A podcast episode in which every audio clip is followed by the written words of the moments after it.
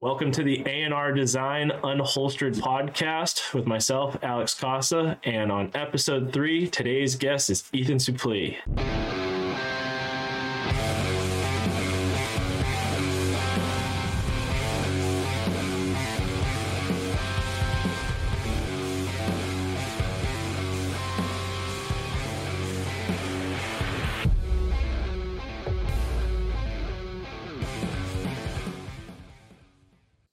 So, how you doing? I'm good, brother. How are you? I'm all right. Nice meeting you finally. Yeah, this is like a as close to a real like conversation as people have in 2021. yeah. Thank God uh, life is somewhat resuming. Yeah. Well, you got it worse. You're in California.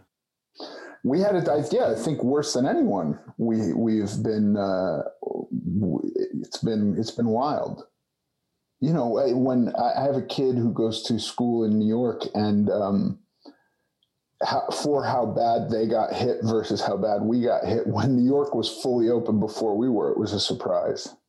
Absolutely, dude. We, since April of last year, New Hampshire's been pretty normal. Like restaurants were at 50% capacity by I think May or June.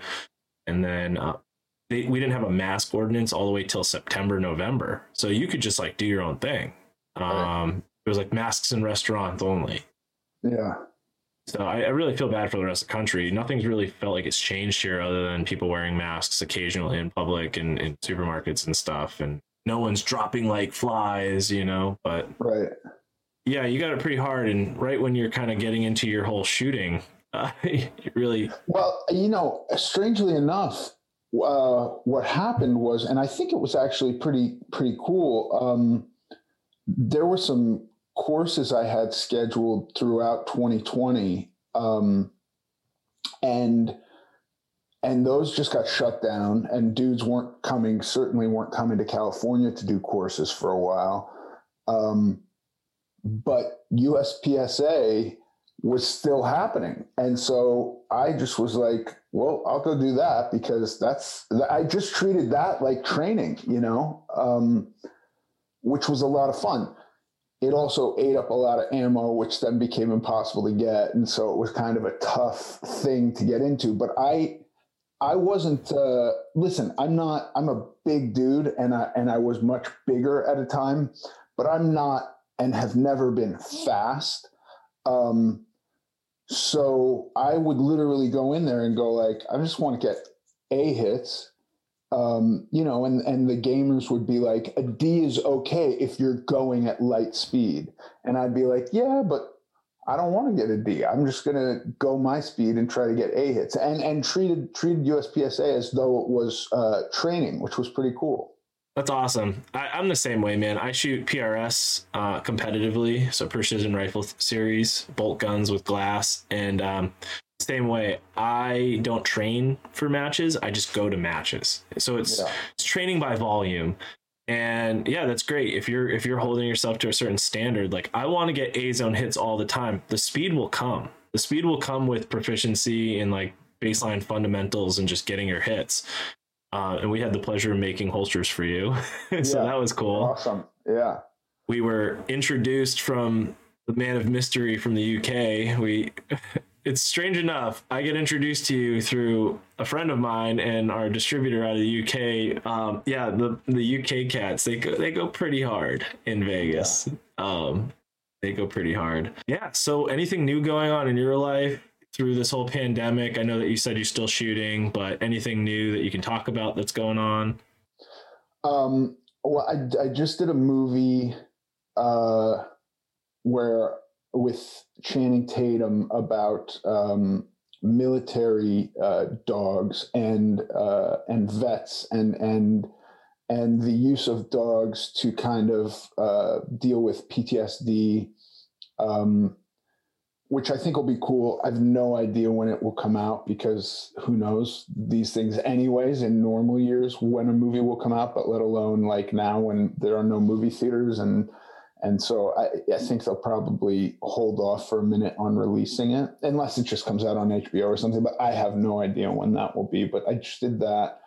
Um, yeah, and and and I I've got my podcast, and I work out, and I train, and and that's pretty much my life right now. Trying to just um, have an existence. You know, I think it's always kind of been like this, especially living in a place with a lot of um, rigid uh, legal structure. It's like um, just navigating that and existing the way you want to exist. You know, um, and even more so now, it becomes tricky. Like in fairness, I don't go out to eat at restaurants all that much. So that's not something I necessarily miss.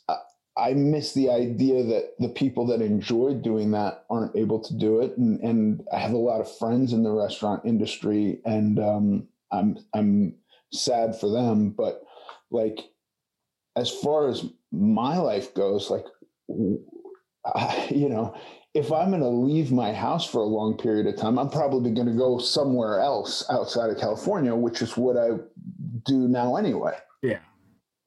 Yeah, it's a bummer. Uh, I had a lot of friends lose restaurants here. It was, and the thing is, in New Hampshire, it was only a suggestion. It was like right. everything was suggestive here, and every a lot of people took it very seriously and were like, "Oh, we can't open our doors." But a lot of restaurants were like, "Fuck that! Like, we're gonna keep our doors open because we won't survive if we don't."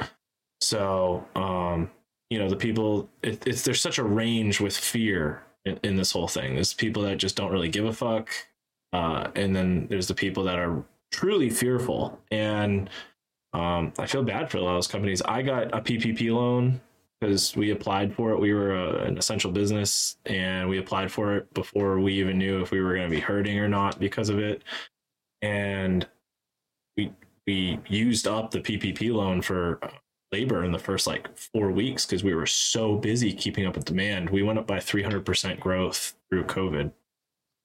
Wow. Yeah, 300% oh, in sales. Yeah. So I mean, I mean that's got to be that's got to be a wild thing. Isn't it kind of counterintuitive like um I mean, I guess not maybe not so much with COVID and the amount of civil unrest that there was last year, but uh you know, kind of like anti-gun administrations come in and like it's just almost like a huge advertisement to buy guns oh it's wild it's it's absolutely wild plus like I mean, a lot of people are trying to forget about it, but like half of America was burning all summer. So there was a lot of people, like just in my area, even though I live out in the woods, there's people in my neighborhood that were like, what happens if the riots come to us? It's like, that's never going to happen. We live out in the middle of fucking nowhere. But like, there's again, fear, fear goes so deep within people that even people that literally have, you know, 30 acres out in the middle of fucking nowhere, they think, oh, you know, a lynch mob is going to show up at their door. So, you know, and the fear goes both ways and it's so polarizing seeing everything in the news and everything that's going on and then reading like local news and being like it's nothing like that. like like you know, we had a BLM rally here and the second the cops were like, "Hey, let's shake hands." Then everyone was happy, you know, and it right. just dissolved and nothing burned and everyone was cool and everyone felt acknowledged and I think that's the whole point of it. Um and uh you know, at least in New Hampshire, I mean, it was pretty mellow. We didn't have any problems, and even in Boston, like Boston didn't get too. Bad. I think Boston had like one bad day. And and do you think like, and like honestly, I don't know. I don't really watch the news. We don't have cable television in my house, so I'm like trying to cipher through shit I'm seeing on Twitter or on Instagram um, and then I, I do I do read the Associated Press pretty regularly, but like from what I see, it's like uh, for the most part, it's small groups that are getting out of hand and doing damaging stuff versus the, the majority of the people. I also think it, this is all compounded. Everything is compounded from people being stuck inside for a year right. and and restless and like and then you, they get angry about something and it's like we're going to go out and sh- and show you that we're angry and then there's like i think within any group of people you're going to have a small portion of it that's like well i'm going to throw a brick through that window and i'm going to set something on fire. And then i think that can spread. Um, the madness of crowds is, is a real thing. Oh yeah. I mean, I grew up going to like hardcore shows in, in Boston and watching a crowd go from like moshing to a fight breaking out and then to an all out brawl and just be like, I don't know that person and fighting them. Like I remember being dumb and stupid back in the day and just getting into fights over dumb shit. Yeah. Um, but I, yeah, that mob mentality is a real thing, you know, and I mean, even my parents, my parents were like, we need guns. And they're like, I grew up in like a, not an anti gun household, like a, you're not allowed to have guns in this house type household. Right. Um, you know, and my dad has a pistol and a shotgun, and my mom has a pistol, you, you know, and they shoot. right. But they, like, we won't talk politics, but they're uh, a, completely on the opposite spectrum as me. Um, and it's funny because I was like looking at my spectrum. I'm like, man, I fall under like libertarian anarchist, like not anarchist in the sense that like I want government to fail, but like why should I pay a tax on a tax for something that I, you know, I've already been, ta- my money's already been taxed for? Like, why is this a real thing? You know, yeah. and I still pay my taxes. I'm an upstanding citizen, but it's just one of those things where you're just like, oh, I want to put a, a French, a French sump in my back, you know, a gray water sump for my washing machine in the back. And why can't I do that? It's right. preserving my septic system. Yeah. Um, and I'm on well water. What does it matter? Uh, just stuff like that. Um, yeah, for me, I think that the failure when I when I look at anything politically, the failure for me comes in, you know, and and uh, a lot of it is like when I hear like trust science, and I, and I just my immediate reaction to that is science doesn't have a value system. There's no morals in science. Science will give you data, and then you can make a judgment or or or have a moral position based on that data. But at the there is no moral in science. Science is what is and what isn't. Right. And I think when I look at politics, I see a lot of people coming from a position where they feel that their values are objectively true. And I go, no, none of that. A value cannot be objectively true because it's always going to be a perspective. It's always a point of view or an opinion. Right. Um, so when I look at people bickering about politics, every time it becomes, I just imagine people standing in line at Baskin Robbins arguing over flavors of ice cream and it's and it's like none of the there can be no truth. And then we get into like you know the craziness of today where it's like somebody's going to tell you how like you know the vanilla beans were picked by people who are you know um, marginalized and this is a real problem. So you can't eat vanilla ice cream because you're killing people. And it's like i just like vanilla ice cream. I don't like vanilla ice cream i would never choose vanilla ice cream this is just for the for the purpose of this analogy. And and I just go like, if everybody recognized that what they wanted was just what they wanted, we'd be so much better off because we could have conversations that weren't trying to be presented as truth or fact. Right. You know what I mean? A fact is a fact. There's no morals behind a fact. Yeah. It just is. And so you say, well, I want this outcome. That's what you want. Fine. But you can't assume that that's what I want. Right. And you can't enforce that on me. I agree with that wholeheartedly. I think a lot of people also have this ideology that their president has to be 100% to their values. And at the end of the day, if a president hits like 50% of what you believe in, you should be fucking stoked. And we need more well roundedness. And the fact that people are literally fighting and beating each other in the street over who they want their master to be blows my fucking mind. Like, yeah. I just am one of those people that, like, no matter, everyone's like, what are you going to do about gun legislation? I'm like, nothing. Are, are you going to turn your guns? No. Are you going to turn your mags? No. Um, well, what are you going to do? Nothing. I'm literally going to do nothing. I'm not going to go online and talk about how I'm do. I'm not turning shit in or fuck this or fuck that, keep my mouth shut and I do nothing. Because at the end of the day, the government is run by government employees and government employees do bare minimum. Like that's a fact. like a government is not successful because they hire government employees. There's not like unless you're stabbing people in the back to climb the political ladder and you're just a government employee, you're going to do the bare minimum till that clock strikes 5 and you can go home. So the government will never achieve what it says it's going to because it's run by government employees. So that's yeah, I get so perplexed out here in California when my friends who I go to the shooting range with get so enraged about potential federal laws being passed. And I'm like, you guys, you live in California.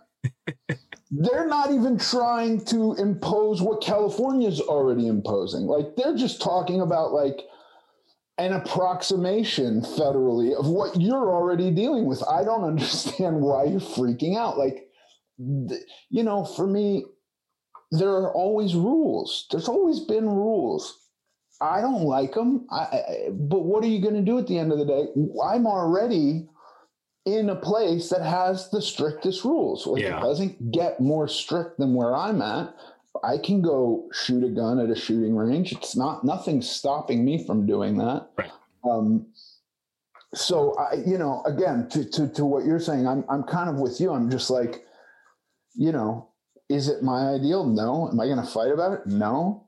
You know, I, there's always rules that I have to navigate. I'm navigating these rules. Are there going to be new rules one day? I'm sure. Are the rules going to change? I'm sure. I, you know, but it's never going to, I don't foresee it ever being a thing where my ideal, my value is imposed on everybody, where it's like figure out for yourself what is right and do that. If you mess with other people, be prepared to have something come back at you. You, you know what I mean? Right. And I, I spend a lot of time trying to tell people like definitely call your legislators like eh, you have to have a presence. Go to your local state house go to the hearings um, you know go to the petitions sign petitions show your presence be respectful. Don't be an asshole don't belittle people but just give your point of view and your fact and yeah. leave it up to facts. But honestly like we're seeing a huge we're, we're seeing what the weed industry did right now and we're seeing it trying to translate into the firearm industry now uh, firearms like everyone's training in sanctuary states right now. I don't know if you've watched like at least kept up with like 2A stuff, but there's like five states right now that are pushing, you know, constitutional concealed carry. Um, my state is pushing for a no Fed state. So if a federal officer tries, like they want to make it like a non NFA state. So if you make a oh, suppressor wow. in New Hampshire, it can't leave New Hampshire, but you can legally manufacture and possess it. And if a Fed tries to do something about it in the state, um, local uh, local police can actually detain that detain and arrest and charge that federal officer. So uh, and then there's like a 2A Preservation Act going through my state, like no anti 2A legislation or pro 2A legislation. Um, or I think there's no anti 2A legislation, federally or state level, can can get put in place. It'll be automatically vetoed. Uh, we don't have term limits for a governor here, uh, but uh, we do our votes every two years. And uh, it's funny, everyone on the left here loves our our Republican governor because he's been such a good governor across the board. Uh, but I'm really excited. Like I, we got to do what the weed industry does, and you have to lobby and petition and grow on a state level because state rights. People forget state rights supersede federal. That's why weed is legal in states, and like the feds can come in and do their bullshit, but you can still do that in those states. So the yeah. same thing's going to happen with guns, or have to happen with guns. Is you're going to have these sanctuary states for guns and, you know, there's a lot of people moving out of New Hampshire being like, oh, you're surrounded by anti gun legislation. You got Massachusetts, you got people from New York coming up uh, for easy taxes, and they're going to make it a, a, blue state. Well, it's always been pretty much a blue state, but it's been a pretty 50 50 split, give or take a percent. And there's so many people that move to New Hampshire because it's a beacon of hope for like laws like oh i can move to new hampshire and own whatever guns i want. So even though you do have those people coming in and kind of shaking things up a little you still have a lot of people that are pro 2a coming into the state and also you know galvanizing that whole community as well. So it's really interesting. People forget a lot about states rights and how you can do a lot more on a state level because dc's lost. It's a cesspool. So yeah. I, I mean yeah i can't I haven't been a fan of a politician in a long time. And then every politician where I was like, this guy seems pretty cool, I'm always disappointed. And and I I I have a lot of faith in people and think for the most part people are pretty pretty good. Like I think the intentions of most people are, are fairly sound. Um, and then it just all comes down to a, a difference in opinion of execution to to achieve goals. Um, but I tend to find that politicians, and it might just be the system. I I I, I just go like I don't have so much i don't have i don't give them as much faith as any other group. Like you could compile any other arbitrary group and i would put politicians at the at the bottom. Oh yeah. Yeah to become a politician i feel like you have to be the lowest of the low. I feel like people go into politics with good intentions and the system is just so backwards that everyone becomes corrupt by the end of it. Um. Anyway, fuck politics aside. So, what what actually got you into shooting? Like, how old were you? What got you into it? And then the progression to where where you're at now. I, I my dad would take me shooting as a kid, um, but like, you know, 40 years ago in California, you drive out to BLM land and you park your car and you shoot at the side of a mountain. And that was how you shot. Like, that was what I grew up thinking. Like, you set up a target and literally you're like wedging a piece of paper between two rocks and shooting down at it from a distance. And that was it.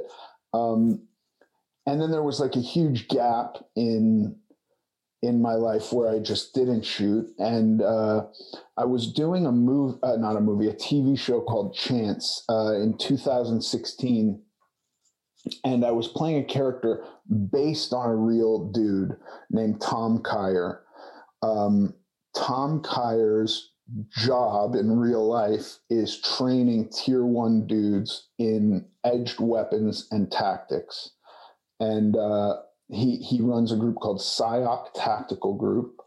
Um, and so he came out and like in the script, it just said like um, it, it gave a very brief detail of this of this guy. And it was like martial arts and blah blah blah. And so i start doing like muay thai which i had some experience with and and getting back into jiu-jitsu while i'm preparing for this up in san francisco. And uh and then and then one of the producers is like, well, he does that, but he's really into, you know, this this kind of um, structure of of Kali called SIOC, which is all knife fighting. And I was like, how do I find this? So I'm looking for that in San Francisco, and I can't find it. And then and then I finally find this group of dudes who are out in a warehouse in Oakland, and they're just training with blades, and it was awesome. And then Tom came out and I started training with him. And I had never shot a gun and I had to shoot a gun in this show. And in rehearsal, he sees me and he's like, What the fuck are you doing? and I was like, Well, I have to shoot this guy. And he's like, Yeah what the fuck are you doing? That's not how you hold a pistol. What, who taught you how to do this? And I was like, dude, I haven't shot a gun since I was 10 years old. I don't know. What do you mean? That's that. It's a handgun. I'm shooting with hand. He was like, okay, let's call it a hands gun. Um, or something like that. We're going to use two hands. And I was like, two hands on a pistol? What are you talking about? Like, I just didn't know shit. um, and so in my uh, we, you would do like two or three episodes and then get a, a, week or 10 days off so they could get ready for the next group of episodes. And in my off time, I would just go train with him and he would be doing courses um, with uh, ex dev group dudes like this dude, Bill Rapier, who's a total stud. And I've gone and trained with him in, in Washington State and like all over the country and, and Kyle Defoor and, just like really solid dudes. And I got introduced to them through Tom and I trained with Tom and I just kind of got into it. And it was something I just enjoyed doing a lot, you know, and, and, and it stuck with me to where I try to get as much training as possible throughout the year and and then covid hit and the training got weird for a minute and people weren't traveling at first but somehow USPSA was still open and it was literally like the only group thing that was happening in California or in Southern California that I was aware of or at all interested in. And so that became my my training. And now, you know, it's opened a little bit more and and dudes are coming out and, and training's happening again. And and I'm I'm glad because quite frankly, um, I'll shoot less bullets in two days of training that I will at one USPSA match. I mean, God, go through a lot of bullets, and um, and they're just not easy to find right now. Yeah, like not even just that they're expensive; they're just they just don't exist. Yeah, wish you didn't live in California because I can send you ammo, but I can't to California. yeah, yeah, no, that's the other thing that. Uh, couple years ago we got cut off because I was up until whatever year it stopped. I would just have everything shipped because even if you go into a store here, it was so much more expensive. But you could get a couple rounds shipped to you, right? Um, for for very little money. Yeah. How long have you been shooting USPSA now? Just just a year. Just a year. And I, ha- and I, haven't eh, eh, since I went back to work. I actually haven't shot a match in, in a few months, but I, I was shooting every weekend. Cool. Um, I do have a cool thing. So I have this little CO2 tank here.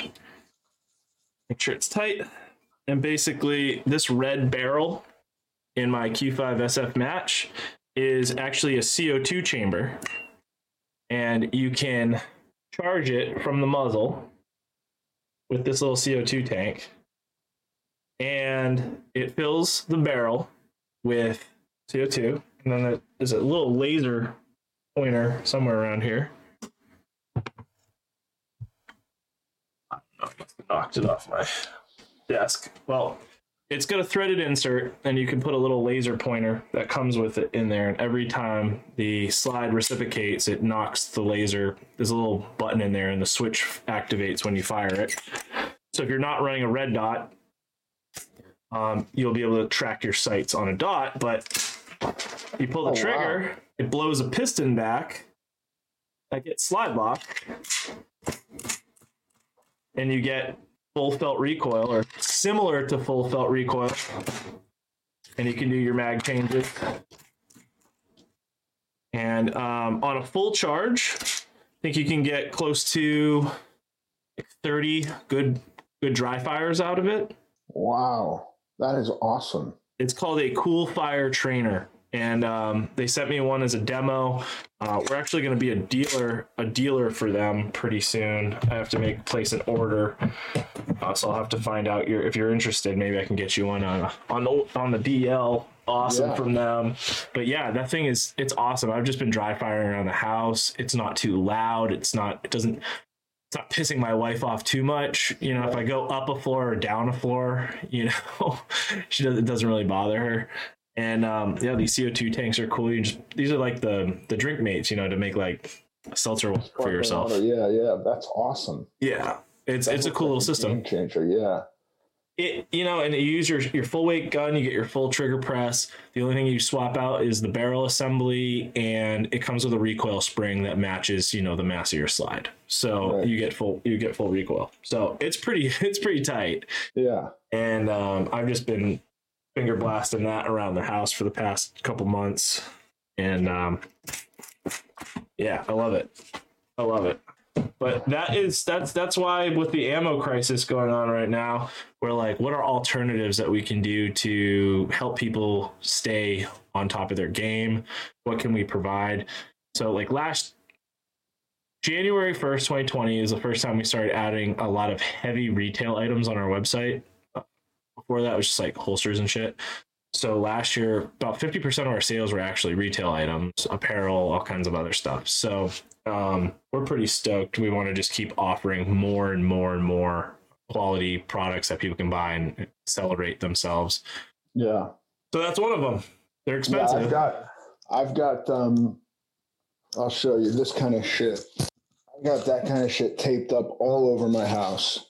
Literally every room I go in, that's taped up. Now I have four kids. They're they're all in school in different states. So when the house is empty, this stuff gets taped up around the house in every room. And then my wife says the kids are coming home, get rid of it, and it all goes away because you know I can't be running around like that every day when the kids are here. But it's it's it's something, and that that looks like it would be a game changer to my dry fire practice. Absolutely, and I think I I I actually didn't spend much time looking at their like the, the packet that came with it. I just like threw the barrel in, charged it up, and started fucking around with it. But I think it comes with like reflective targets or something. I don't know if it works with the laser, so you it leaves like a little. It might be like a glowy target, so like the laser hits it and you can see your impacts for a, a you know like a phospholuminescence or something like that. Right. Um, I think they it came with targets as well, but um, yeah, I mean, even that, even the targets that you have with the laser insert into the barrel, uh, do you shoot irons or do you shoot optic? Optic. I have an RMR. Optic. So that's the thing. You'll see if that dot, you know, it's it it's probably not useful because you already have an RMR. You already know how to track it. Um, but I, will have to look at those targets. But they might come with like glowy targets. But yeah, it absolutely. I mean, dude, to get mag changes instead Yeah, of like awesome. pre-staging your slide, you can actually run like one R ones. Um, you can't beat that. So I'm pumped about it. Um, I'm actually going to shoot my first USPSA local match on Thursday night, I think. So Oh, nice. I'm pretty pumped about that. This will be the gun I'm running. I want to, I'm trying to get the four inch model so I can put the four inch slide on this gun and then put a compensator on it. And that'll be pretty cool. yeah. I want to build that into like a race gun. But um, so what do you shoot for? Uh, what are what is your firearm of choice? Glock 17. Glock 17. Yeah, Yeah. I have some 19s, but it's just a little bit too small for me. yeah. Do you do you carry? No, it's California. You can't do that. I don't know if uh, you know you can just be like. I have some friends that have carry permits. I didn't know. I don't know what the stipulation is to get a carry permit in California. It it's not impossible in all of California. It is fairly impossible in Los Angeles County, which is where I live. Um, and I've tried numerous times to convince my wife to move out to a, a better county, but the counties that are better aren't actually better. They're so uh, they're better for one reason alone. And she's like, no, I'm not going to move out there so you can get some permit. No. Um, but uh, yeah, I think um, if you look at like uh, San Bernardino County or Riverside County or one of those counties which has like 1 million people in it, they gave out like 5,000 permits in 2019. LA County, which has well over 10 million people, gave out like 35. Jesus. Yeah, and and that is like friends of politicians who got those. Oh, right. Those people. Yeah, Back to the P word. right.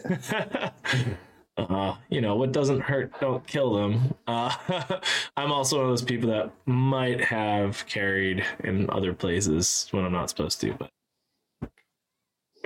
I also don't care. right. I'm at that point where I'm just like, whatever. I have, I actually have five concealed carry permits, so I can carry in 43 states. Oh wow. Yeah. Um, I got all the local ones because everywhere around here, like Massachusetts, Connecticut, Rhode Island, you have to have your in-state permit with them, and then Massachusetts, you got to renew every year. Uh, Utah is a great one to get. Utah gives you a shit ton of states, and then my New Hampshire permit already gets me like 26. Oh wow. So the, the combination of those five, I can pretty much carry anywhere I want Yeah. other than California and New York. Right. but you know, you go upstate New York, you could carry a gun, uh, and no cop's ever going to ask you if you have a gun on you alone. You know, up there, everyone fucking doesn't care. Upstate New Right. York is the cool, like the most interesting place because they're so anti Long Island. Um, man, it just it just sucks. Did you do you have any rifles? Uh, uh yeah, I have um I have a, sh- a Mossberg shotgun which is which is fun to shoot with and I like to bird to, to bird hunt. I've gone to Georgia a number of times to shoot quail. Oh cool. Um and uh I've got a I've got a scoped rifle, bolt action scoped rifle, and um, I have a, a I have a mini 30 and a mini 14 that are like 25 years old and shoot like they were bought yesterday. Those are the, that's like the best age for them too. yeah, they're properly you know seasoned and, and broken in. Yeah, that's great. Uh, you like to bird hunt. Well, if you're ever bored and it's the fall, October 1st to December 15th, we got grouse here in New Hampshire. We have um, October 1st through the 14th or 15th of November, we have woodcock. Um, I'm May 1st, I'm picking up my bird dog. So she will be seven months old on birds for opening season, which will be oh, wow, perfect. Yeah. So it'll be a good first mellow year for her. Uh, but yeah, we have t- we have quail in New Hampshire. Um, we have pheasant. They do they they stock pheasant in New Hampshire, but there's they stock so many that you can go out into the general areas that they stock, even off stock days, and still push birds up. So uh, yeah, if you're ever bored and you want to shoot upland New Hampshire, you're more than welcome to come. Yeah, and it's right out my backyard too. Um, we just yeah, that's awesome. We have uh, miles and miles of trails behind the house, and it's all huntable property back there. Because in New Hampshire, private land, as long as it's not posted, you can hunt on it. Oh wow! So if someone owns it, doesn't matter as long as it's not posted and it's just general land, you can hunt on it.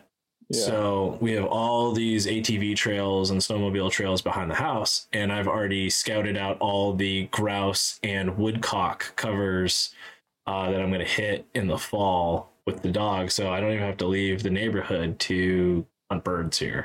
Yeah, that's awesome. Yeah, um, March of last year when there was the initial like we're shutting shit down, we literally didn't leave my house for a couple of months and or not a couple of months it was actually like four or five weeks just because we didn't know what was going on. I didn't know if there was going to be a panic or what.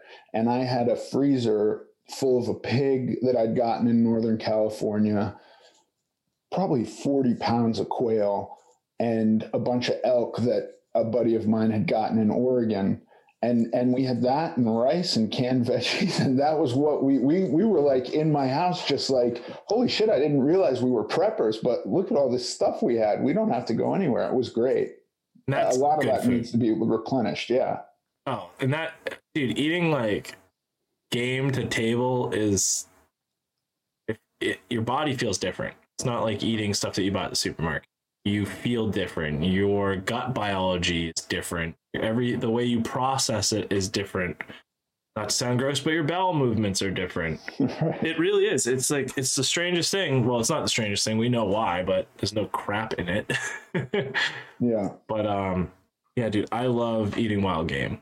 It's it's bar none. Like I'll go hunt Kansas in November, and I'll literally bring a carry-on cooler, like a little soft REI cooler, and I'll bring pheasants and quail back with me as a carry-on on the plane because you can do that. Yeah. Freeze them the night before and just stick them in your bag before you get to the uh, airport and bring them home. So, um, dude, wild game is awesome. I started hunting four years now. Started nice. four, three or four years ago, and it was like kind of hit that like ceiling, like kind of bored with all the tactical stuff. Like I can keep taking classes, keep getting minutia level training, and keep you know keep performing better as a shooter, but what's gonna, you know, bring you up to that next notch, and that's taking animals. Um, you know, whether it's hog hunting in Texas, which really isn't hunting, it's more like pest control. Right. It's killing large rats. Yeah, legitimately. And that are me, edible. Yeah, I mean, I, I, I don't eat the runners if they run and you tag them. Too much adrenaline dump. But uh, if you get a good like one and done, uh, we'll we'll strap it out and do that. Um, it's funny. My uncle Todd Huey, he's Lone Star Boars on Instagram, and he would post videos of him shooting pigs on his YouTube account.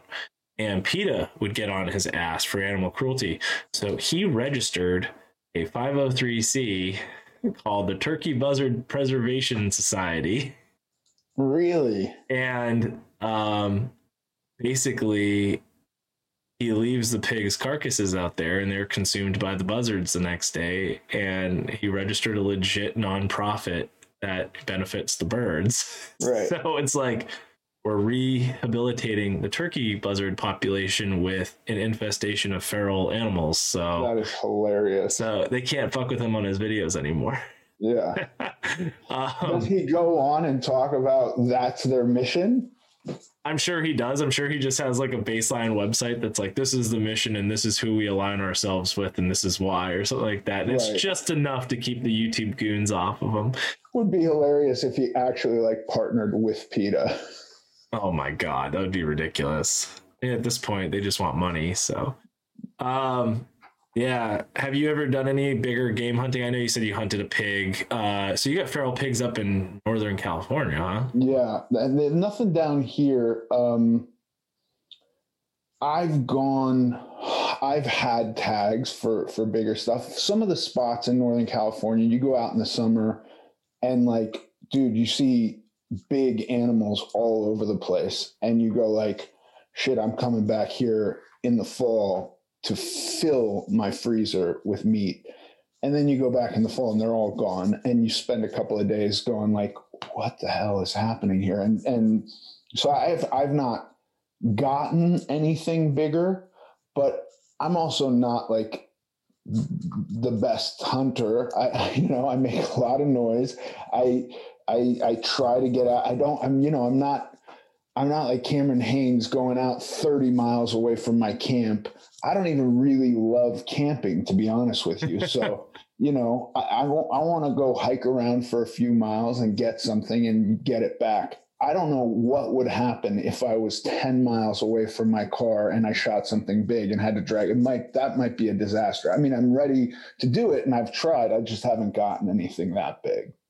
Yeah, for real, dude. Um, same here. I'm I think bigger than pigs. Uh, I did go on an Idaho elk hunt last year, and um, it was cool. I had a blast. Uh, I learned a lot. Didn't shoot anything. I shot a bunch of grouse. Yeah. Um, and- But uh, that, that sounds like something like where you've got dudes with pack animals, and is Oh, that, yeah. is that what? Yeah, yeah. See, that this was probably- like 10,000 foot. So, four modes of transportation to get there, you know, Yeah. between flying, driving, boat, and horse. right.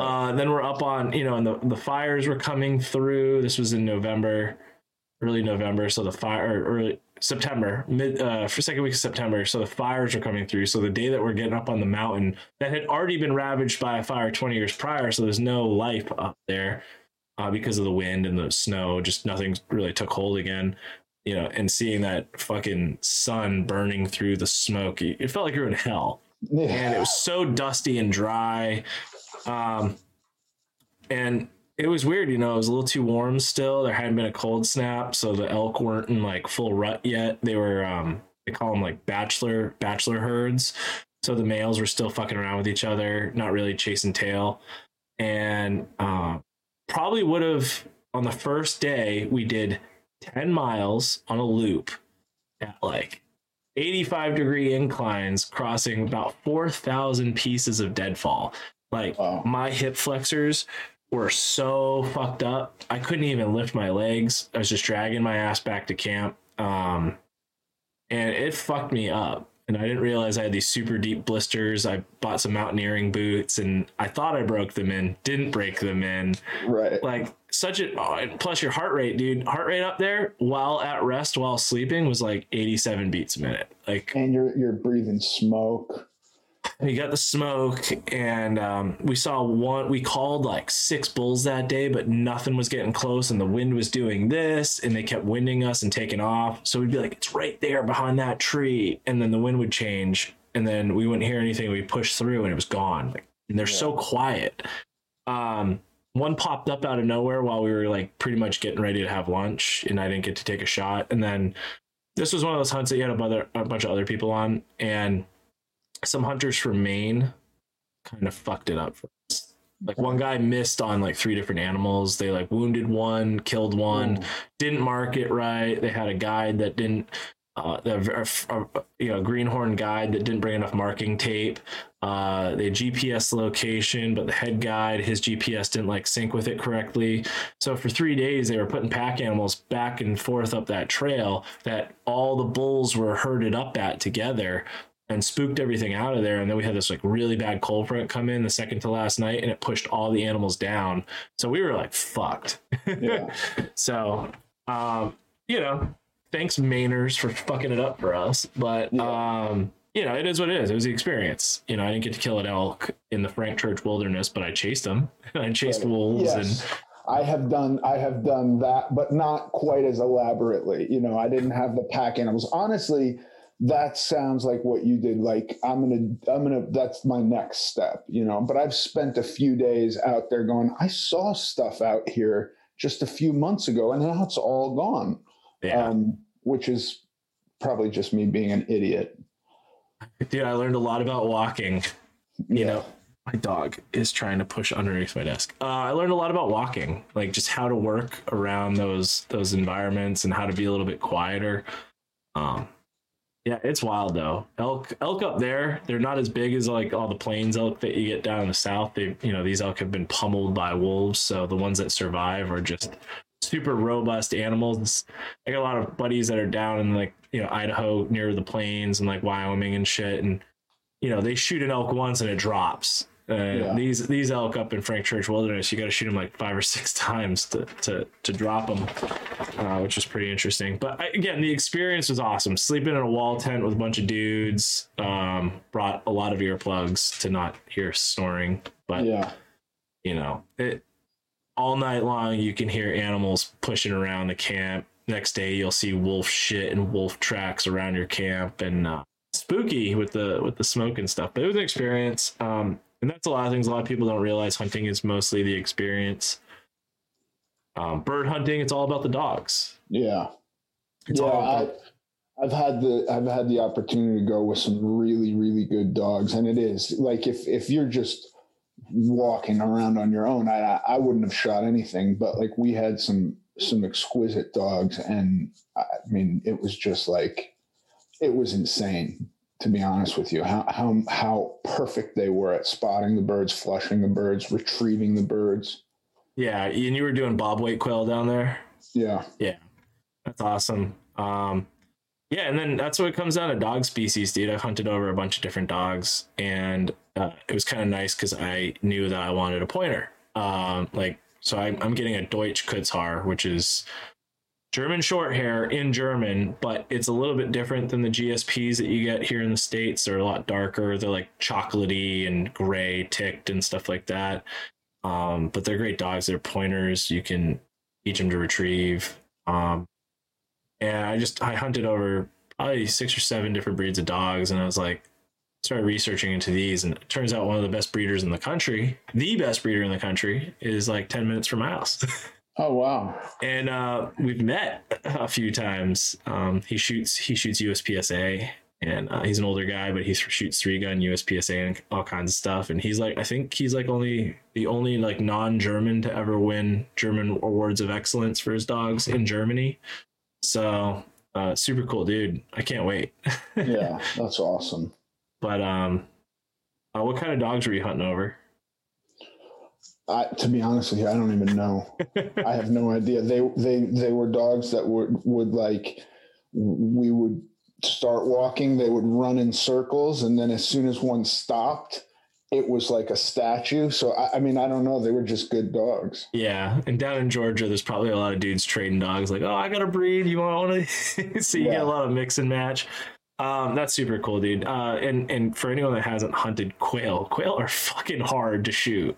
Yeah, they're tiny little birds. They are rocket ships too, though. They fucking Yeah. move.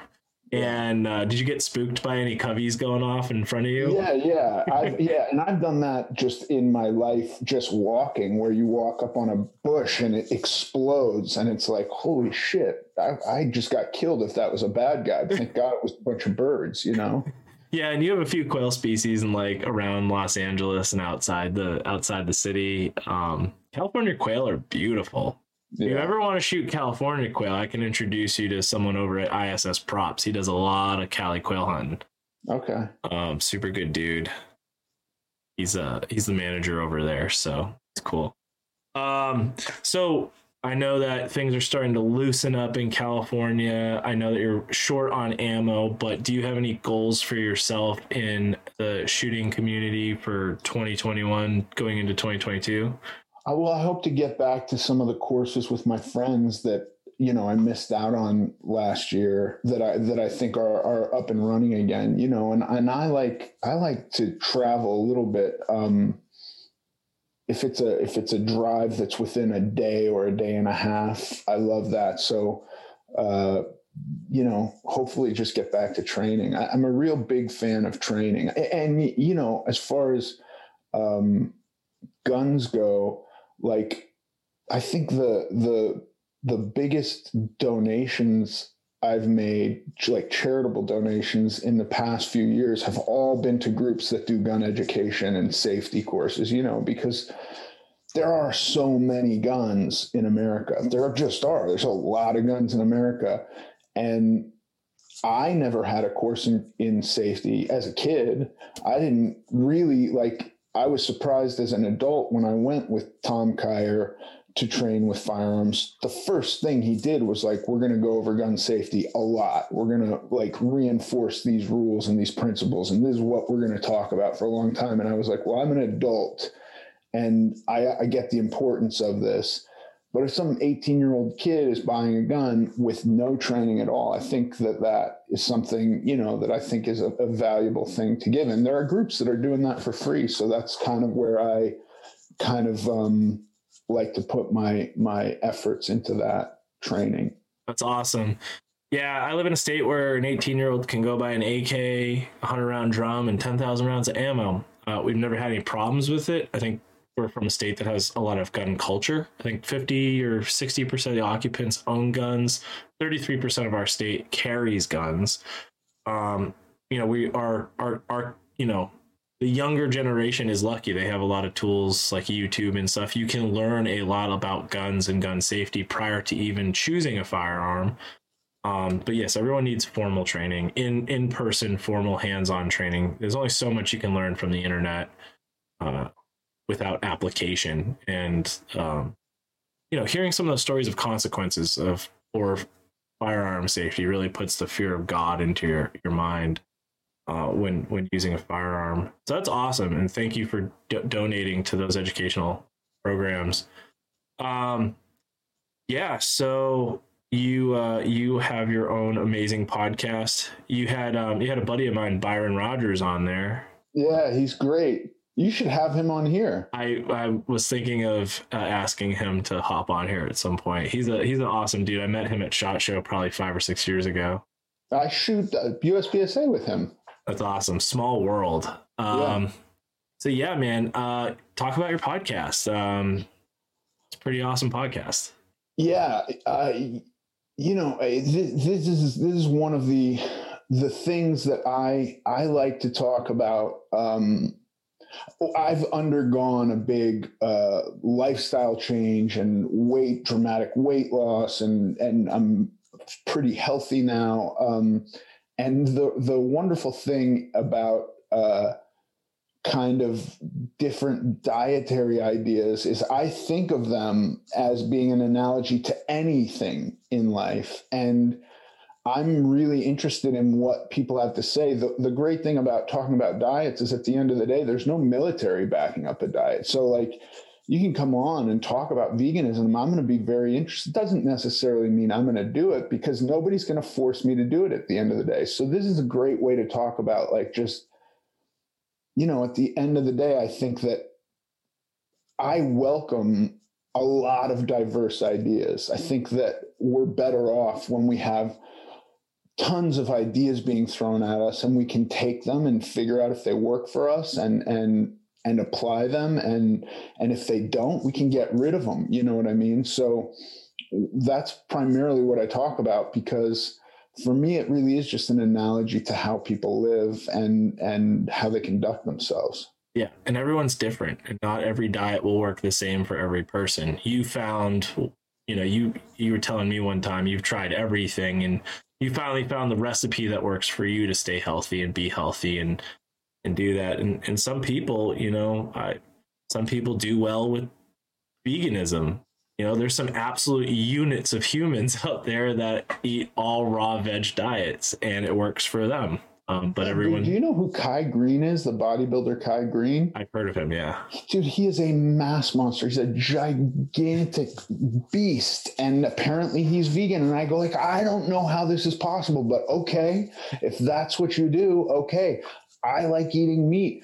I like eating meat, but at the same time, like, there's like uh, you know, I think the the backlash to veganism is carnivore, and I'm like, you guys won't have like a bowl of rice or a couple pieces of bread with your meat? Like life is good you know? If you eat if you add a little bit of carbohydrates i think um, yeah. but i get it. Like that's how you want to do it. That's cool. Tell me about it. I'm interested. I want to hear about it you know um, those are kind of the two extremes and then in in the middle you have all versions and and um, of of the way people eat. I think it's fascinating, dude. I've traveled the world, and the thing that I find most interesting about places is how people eat. I'm always interested in the food. What does it taste like? What are the cultures around like how they break bread? You know, this to me is very interesting. So, um, and and you know, I think in America.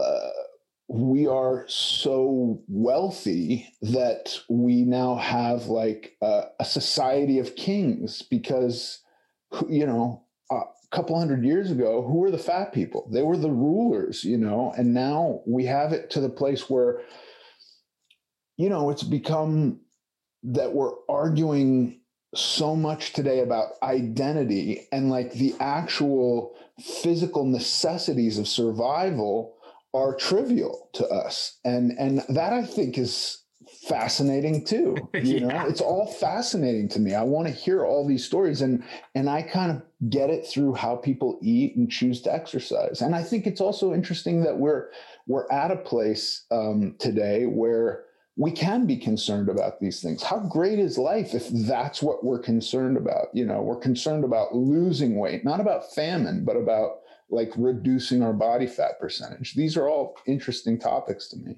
Yeah, that's it's I think that's we we know more about the ocean and space than we know about our own bodies and how they work and what diets work and um, it is a super my wife went down that whole rabbit hole a, a while ago and I, I, joined her she went full vegan for a while i went full vegan for a while i felt okay you know i didn't feel like it changed my life. I lost some weight. I didn't I felt like I didn't have as much energy. I had energy, like I wasn't drinking coffee at the time either. Um so I had the energy that I was like looking for, but there was something that and I think it was my body does crave protein. Like I do enjoy protein and I I enjoy carbohydrates. Um I my carbs make my brain feel better. Like my brain functions my brain's very high functioning and if i don't have some substance of carbohydrate in my diet I'm like i feel it in my brain i just yeah. can't think straight it's like brain food essentially and um you know it's I, i'm i'm i'm lucky like if i treat my body like shit i stay between like this 15 pound range ever since I was 23, I have been plus or minus 15 pounds around 250 pounds. People look at me like, you're 250 pounds? Like, yeah. But if I'm working out and taking care of myself and running, I'll go down to like 242. But I'll, I'll look good and feel good, but I can't like get past the 240 mark. It's impossible. I, I but I guess that's just my body. My body kind of found its range, and it, it's not. Uh, you know, I get a little thicker in the winter time because it's fucking negative ten here all winter long, and you know, finding the motivation is is tough uh, in the winter time. And if you're getting your body to produce what you want it to produce physically, what difference does it make? Right, right. You know, that to me is also a valid factor where we have we have this push to say like being obese is healthy. Okay, that's not true. But if you got a guy whose job it is to play video games and like he likes eating pizza, who cares what his weight is? I don't care. It right. makes no difference to me how healthy somebody is. I'm envious of people who smoke cigarettes. I'm a sober person, and my wife made me quit smoking when our second to last daughter was born uh, 16 years ago. And she was just like, you know what? I'm pregnant and that cigarette smells like shit. You don't get to smoke anymore. And and I was like, okay, God, I'm gonna go nine months without a cigarette. And she was like, no, no, no, you're done.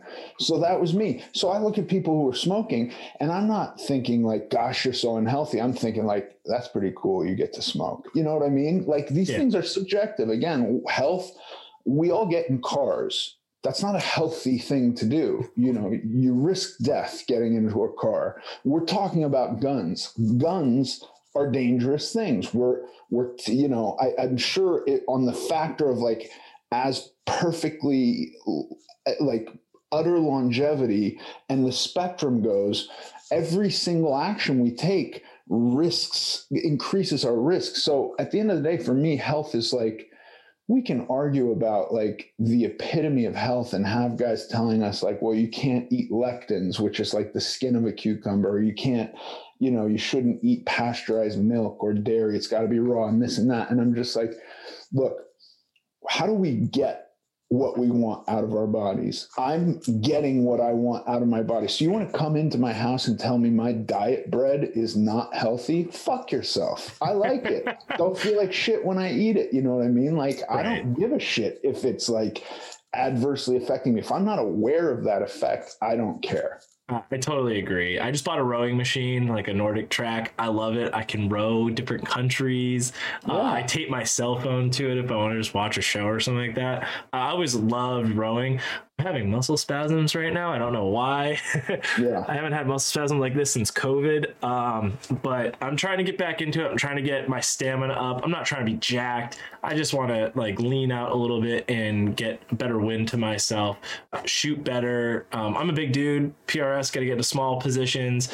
Um, my weight's never been a problem for getting. I'm pretty flexible for a big dude. Some people are like, how the fuck did he just do that? You know, but um, you know, I um, I started taking like found a good balance of vitamins for me. You know, too many people are like ODing vitamins every day. They're like, oh, yeah. someone said I need this supplement, and then you know, when you're pissing neon for 12 hours, like that's not good for you either. Right. So um, finding balance. Yeah. My wife is a, a vitamin junkie, and she's always trying to get me to take it. And I'm like, look, I don't notice anything they don't i don't feel better. I don't sleep better. I'm not taking this shit. You can take it if you want but most of the time we'll get like a bag full of vitamins and the pantry will be stocked with vitamins. And a few months later it's still stocked with vitamins. They're they've all still got a ton of vitamins in the bottle and they're like oxidizing and now rancid. And like we got to buy another bag because these ones weren't taken. And it's like you know, I'm sure there is a universe where you could be testing your blood once a month and looking for micronutrient deficiencies and like fixing every little problem. That's possible. I'm not trying to live forever. I'm just trying to enjoy my time here. Yeah, stress, man. Stress is between stress and just, you know, cortisol. It, it, it, I, I, that's one thing where I kind of got to my business to this point where like, I can do podcasts and interact with you and other people. And I kind of get to work on my own time now. I'm doing a lot more filming, uh, traveling a lot more, hunting a lot more. And finally, like that stress level is going down and I, I, feel so much different. And, you know, same thing with the vitamins. I could take a multivitamin, but I eat super healthy. We eat a lot of raw veg and a lot of clean protein. And if you're not getting your daily out of your food, then you're not eating the right food uh, for yourself. So I it, very small, minute adjustments with vitamins, and it, I I have some like GI stuff issues, and uh, vitamins actually helped a lot with that. Stress stress and vitamins kind of balanced me out there. Yeah. Um, I'm not against vitamins. That's that's literally my wife's experience. She's like got GI shit and she takes vitamins and it doesn't happen. And I'm like, great. Right. Take more vitamins. That's cool. Whatever. uh, Yeah. I, like to your point earlier, whatever's working for you, good. That's what works. You know what I mean? I think we fall into a trap where you have teams that are saying like, that's not the way. And I'm Right. like, well, it's the way for me. Yeah, it's whatever works best for you. And the same thing comes with shooting. Like y- you might people's hands are different. I grip a pistol different. You grip, you know, you grip your guns differently. It, it comes down to just like get the correct training and then do what fits you best so you perform the best.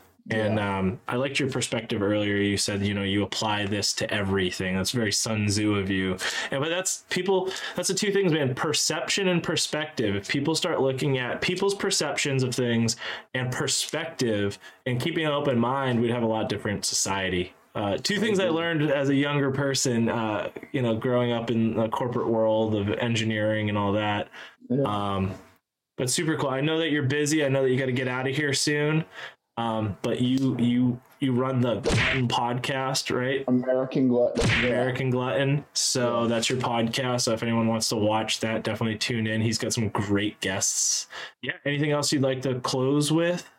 That's it. Thank you for the time. I appreciate it. Dude, it was awesome chatting with you. Really was. You uh you were I watched you my whole childhood, so it's kind of like super cool right now. um awesome. my wife loved your performance in Good Girls.